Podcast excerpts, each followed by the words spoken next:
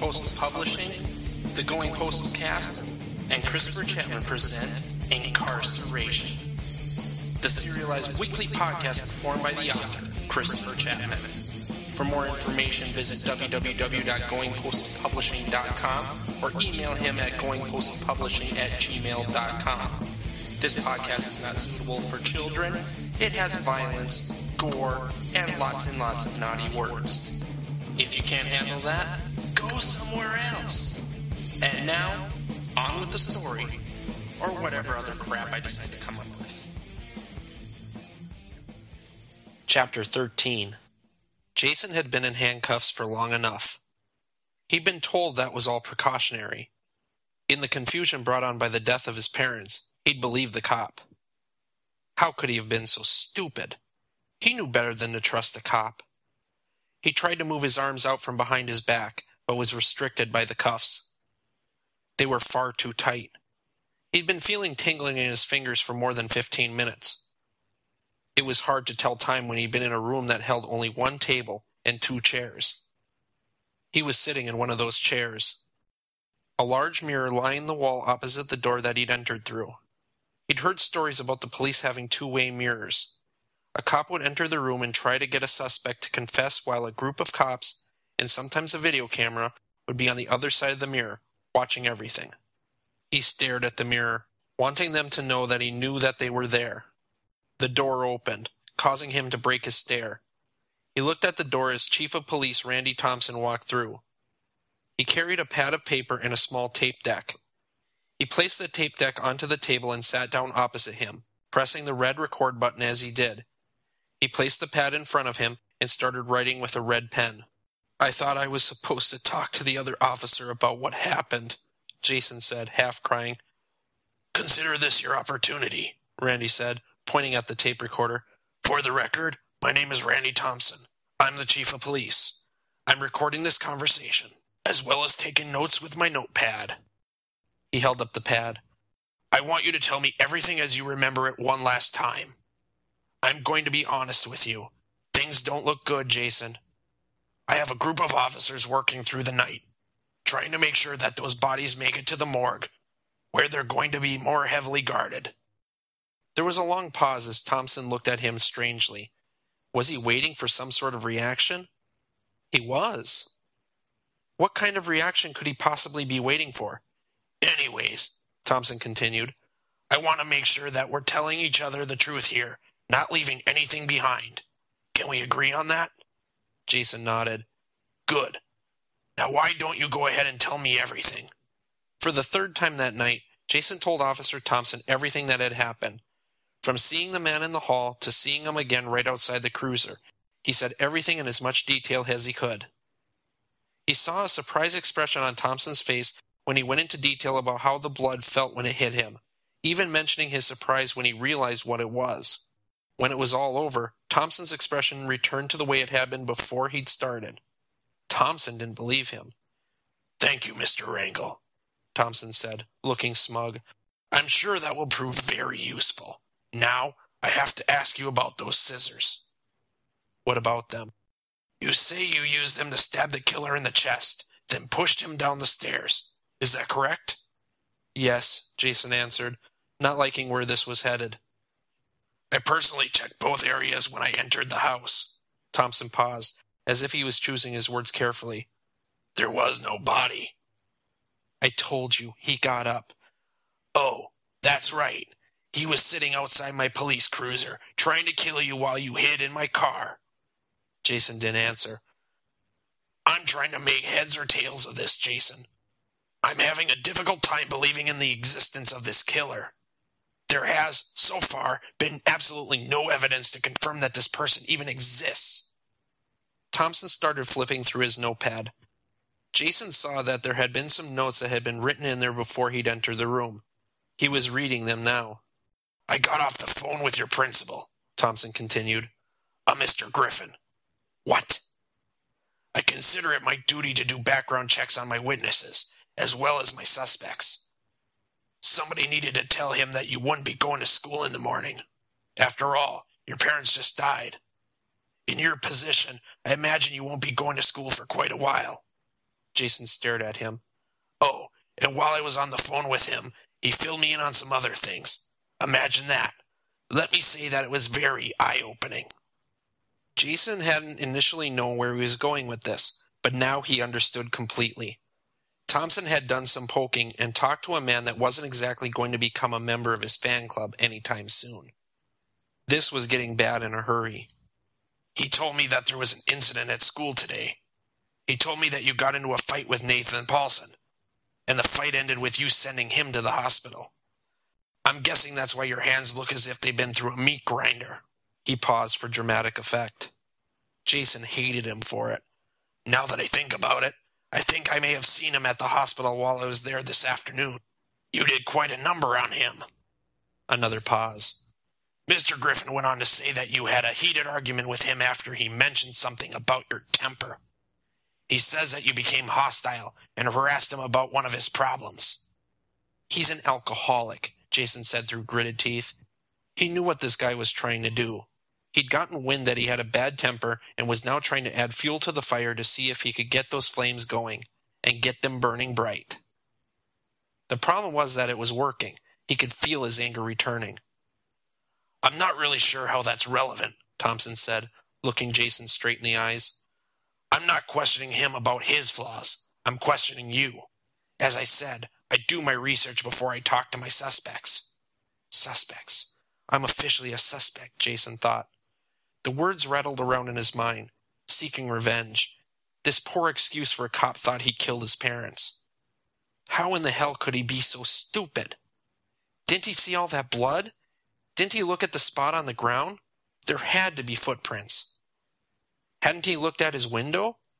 There was bound to be a large scratch etched into the glass. He'd seen it. Two of my officers canvassed the neighborhood, talking to various neighbors, Thompson continued. We did the same thing yesterday. Turns out you were at school at the time. Anyway, tonight one of your neighbors stated that she heard a heated argument between you and your father. She said something along the lines that you actually wished your parents dead. I did not, Jason shouted, realizing the play on his words. He'd said some stupid things, but never wished his parents dead. He could feel the blood rushing to his face as anger gripped him tight. He wanted to hurt this man. If only there weren't any handcuffs on him, then he'd have a fair fight. Jason didn't come until he realized that he had just played into the cop's hands. The cop was right about doing his homework. He'd learned exactly how to push each and every one of his buttons and get the reactions he needed out of him. He knew how it was supposed to work and used it to his advantage. Jason saw the expression on Thompson's face. He was startled. Jason looked around. He hadn't realized that he was now standing. He had been so upset that he had stood up and hadn't noticed. Could you please sit down, Mr. Rangle? Thompson said. I'd like to get through this interview with no more outbursts. Believe it or not, I'm just trying to get to the bottom of this. I want to find out who killed your parents as much as you do. Jason stared at Thompson without saying anything. Did this guy, the chief of police, actually believe that he could lie right to his face and he wouldn't notice? He was blatantly trying to get him to admit to a murder that he didn't commit, then acted as if he were a long lost friend. This cop truly was the master of head games. Enough was enough. Jason knew that he had to call the officer out on his actions, or he would continue playing his games. There wouldn't be any more manipulation from him or anybody else. Jason needed to regain some of the control he lost the second he turned to the cop for help. I don't think you care about who killed my mother or father, Jason told Thompson. He was aware of the anger and hatred in his voice. He struggled to keep his voice calm. I haven't figured out what your angle is, but I know that you want me to admit to something I didn't do. This entire show is a bunch of bullshit. You're so blinded by your ambition to arrest someone that you aren't doing your job. I will say this one last time to make sure you're paying attention. I did not kill my parents. He finally sat back down, knowing that he'd accomplished his goal. He looked across the table and saw that he had rattled Thompson. His eyes shifted back and forth as he tried to think of a response. Jason waited, knowing that he would be able to handle whatever he dished out. He regained control by getting under the officer's skin. Thompson opened his mouth to speak, but quickly closed it again. He looked as if he were struggling for his words. His mouth opened, and this time he was able to speak. You can play this game all you want, Thompson said. Unfortunately, I don't have the time to deal with this. I'm going to lay it all out on the table for you. We know that you have a temper, and that you fought with Nathan Paulson, argued with Terry Griffin, and then your parents. This all happened in a 12 hour span before your parents were murdered. The night before, the Normans are murdered less than a block from your house. It just so happens that their house looks exactly the same as yours on the inside. He paused, taking in a deep breath. He leaned in close to look Jason in the eyes. I spotted you covered in blood, carrying a pair of scissors that may or may not be the weapon that killed all five people. We'll find that out soon enough. You blame all of this on some man with large teeth that left no evidence behind. What do you expect me to believe? Jason had nothing to say. He wasn't really surprised by anything that Thompson said, with the exception of one thing. He hadn't known that the Normans' house was like his. He'd known the Normans for years. He'd been casual friends with Jesse, but had never once been in their house. Nor had Jesse been over to his. Sure, the houses looked very similar on the outside, with the exception of the paint jobs, but that didn't necessarily mean that they were also the same on the inside. How was he supposed to know that? They were both built years before he was born. It wasn't as if everything else didn't already paint a big bullseye on his chest. Now they had one more thing to pin on him. He was royally screwed, and he knew it. There was no other choice for him. He had to start protecting himself from the police, as well as his inexperience with the law. I don't think I should say anything else until I speak to a lawyer, Jason said, feeling as if he'd already lost. He'd really hoped that it wouldn't come to this. If that's the way you want it, Thompson said, standing up. He walked around the table until he was next to Jason. He bent over and moved in close enough for Jason to smell that Thompson hadn't brushed his teeth in a while. His breath smelled bad, like old cigarettes. If that's how you want it, fine, Thompson said, spittle flying from his lips onto the side of Jason's face. For now, I'm holding you for the murders of Mary and Gary Rangle and the entire Norman family. You've already been given your Miranda rights, so let's get this show on the road. Thompson looked at the mirror on the wall, made a motion to come in with his hands, then waited. The door opened, revealing two officers. They entered the room, heading straight to Jason. He tried standing, but felt a pressure on his shoulders. Thompson had a hand on each shoulder, holding him where he was. This goes a hell of a lot easier if you cooperate, Thompson said, Let's not add resisting an officer to your laundry list of problems. You're in enough hot water as it is. Still, Jason tried to resist. He didn't want to be here. He wanted to be somewhere, anywhere, but found himself being held against his will by an officer who was blind to the truth. Why couldn't he see that there was something wrong with this picture? The two officers grabbed him and pulled him from the room. Jason was surprised by how strong they were. They moved him like he didn't weigh more than a sack of potatoes, carrying him if they had to. Eventually, Jason stopped resisting. He realized that this was going to happen whether he wanted it to or not, and he didn't like it. He was brought to processing, where they took his fingerprints and mugshot. Despite his innocence, he felt like a criminal as he stood before the camera, holding a sign with his name on it. They asked him to turn sideways, took even more photos, and even took several close up photos of his injured hands. Next, they brought him to a small room where the handcuffs were released. He was handed a small sack of clothes and told to change. He looked down at the clothes in his hand. The ensemble consisted of an orange shirt, orange pants, and slippers.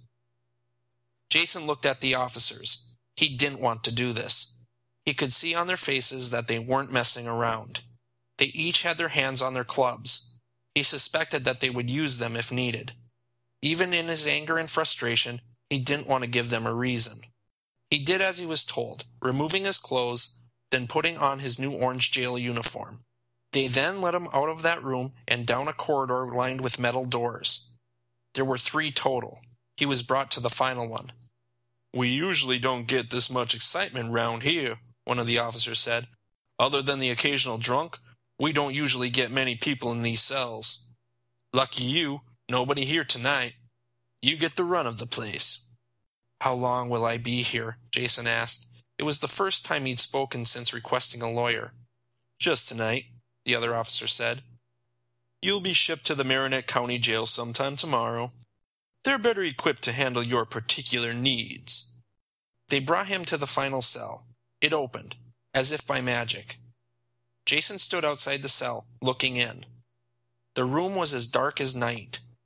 He froze when the reality struck him that this was where they were planning to keep him for the night. The darkness seemed to be calling out to him, begging him to come inside. All he could think about was how the killer had murdered his parents, spraying his father's blood on him, and he hadn't even known it. Anything could happen in the dark. He, the creature who had killed his parents, could even be in there with him, and he wouldn't know. He looked down at his arms. Most of the blood was still there. They had tried cleaning him shortly after he arrived, but stopped trying after a while. An officer pushed at his back, forcing him inside. Jason resisted, refusing to go in. Fear swelled up inside him. He didn't want any part of this darkness. Something could be in here. He could be in here. He would try killing him the same way he killed his parents. No, Jason said, panicking. Not in the dark. Please, anything but that. He's in here. He's in here. His final words had grown to nearly a full scream. He was as frightened as he had been when he was fleeing for his life from the man, beast, that killed his parents. The resistance was useless as he found himself in the center of the dark room, the only light coming from the doorway that two officers were scurrying through. He ran towards the door, trying to get through before it closed. He was too slow. The door slid shut with surprising quickness. He'd nearly made it, but likely would have been crushed in the process. He found himself all alone in the dark. The only light he could make out was a single blinking light on the ceiling. A video camera? Maybe a smoke alarm? All he knew was that he was alone, and that the killer, Beast, could jump out of the darkness at any second. Running on pure fear and instinct, he did the only thing he could think of. He screamed.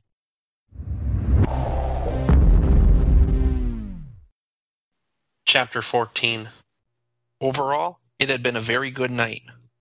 Randy Thompson hadn't slept in over 26 hours, yet found that he still had plenty of energy. He thought that things had gone extremely well with the Rangle boy. He did everything but confess to the murders. A little more push and he may get him to do that as well. He decided that it was time to go home and get some sleep. The situation was under control now that he had his suspect behind bars. Now they could take their time examining the two crime scenes, studying every minute detail until they had it right. He was confident that things were going to end the way he needed them to. He pulled his keys from his front pants pocket and walked towards the exit. He paused as he saw Jason Rangle being escorted towards his cell.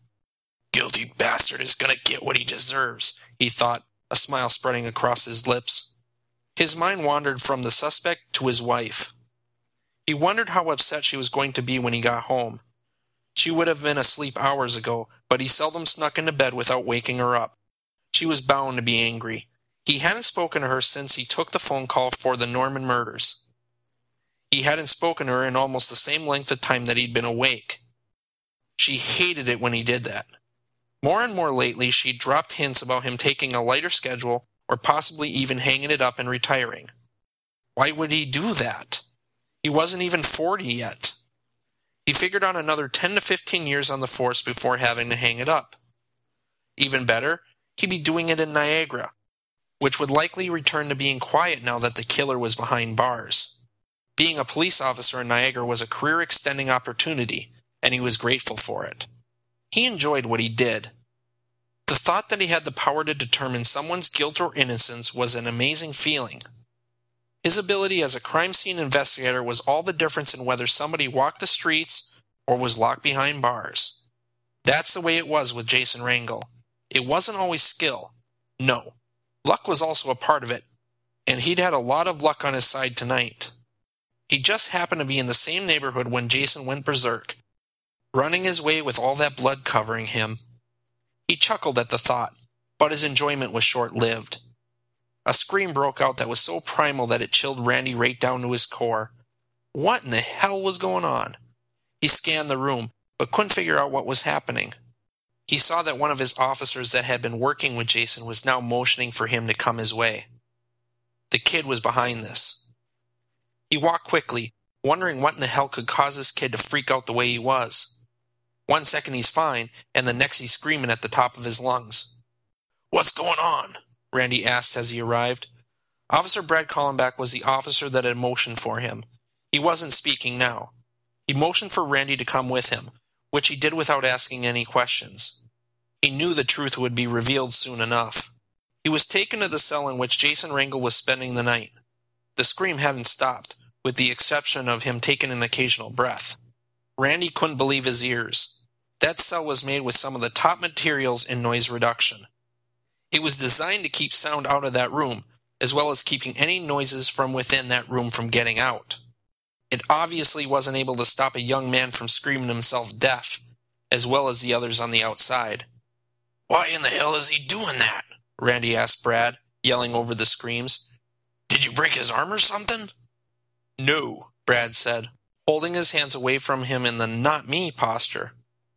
He didn't want to go in there. It took the two of us a great deal of effort to get him in there. But we didn't hurt him. As quickly as the screams had started, they stopped. The room became silent, with the exception of the slight ringing in Randy's ears. He became worried that something had happened to his suspect. He motioned for the door to be unlocked. The door sliding open followed an audible click. There, standing on the other side, was Jason Rangle. He looked as if he'd just seen a ghost. His skin had gone pale white, as if he'd been out of the sun for weeks rather than a few hours. Jason raced out of the cell looking relieved. Randy's heart skipped a beat. He believed that Jason was attempting an escape. He grabbed Jason around the neck with his forearm and drug him back into the cell. As soon as they were inside the darkness, Jason thrashed as if he were being tortured. No, no more! I don't want to be in the dark! Jason shouted. There was a panic in his voice. I'll do anything you want, but I don't want to be in the dark anymore. Will you confess to the murders? Randy asked, stopping for a moment. Jason paused, as if he were considering it. He looked up at Randy with eyes that were filled with fear. Yet there was something else there as well. What was that? It was anger. It was a look that Randy was becoming all too familiar with. No, Jason said, pulling himself away from Randy and moving deeper into the cell. He sat down on a bed at the back of the room. Anything but that. I'd rather die. Randy backed out of the room and motioned for the door to close. As the large door slid closed, the screaming started again. Who's that all about? Brad asked. I think he's afraid of the dark, Randy said, staring at the cell door. He wasn't sure how right he was, but he had a hunch. The way he looked at the darkness, it could only be that. He turned to Callenbach and said, Keep a close eye on him. I don't want him to die of fear or something like that. I need him fit to stand trial for this crime. Callenbach nodded several times, seemingly acknowledging everything he said. Randy knew that Brad would do a good job. Now, if only the officers watching the bodies of Jason's parents would do as good of a job. I'm going home, Randy said to the other officers. I want one person keeping an eye on him at all times, as well as one patrol car running through the town all night. The rest of you can catch some shut eye. I'm going to need all of you in top shape for tomorrow. My guess is it's going to be crazy once the media catches wind that we have more murders, as well as a suspect in custody. Everybody that was listening bobbed his or her heads at his words. Good. Thanks, guys. Good work. Have a good night. He left his officers behind, wanting to get as far away from the screaming as he could. He walked down the stairs, out the rear door, and into the night. He looked for his car, but realized that he had brought his squad car. His car was at home. He walked across the dark parking lot to where his squad car sat. Because this was Niagara, he didn't need to make sure that the car was in a garage to prevent vandalism. After the events of the last two nights, he was reconsidering his options. He approached his car from the rear right. He was parked near a streetlight, which cast a warm yellow light over the car. There was something funny about the way the light glistened off the rear passenger side window. He normally would have crossed over to the driver's side, but felt the need to investigate the funny way the light reflected off the glass. He stepped closer and knelt down.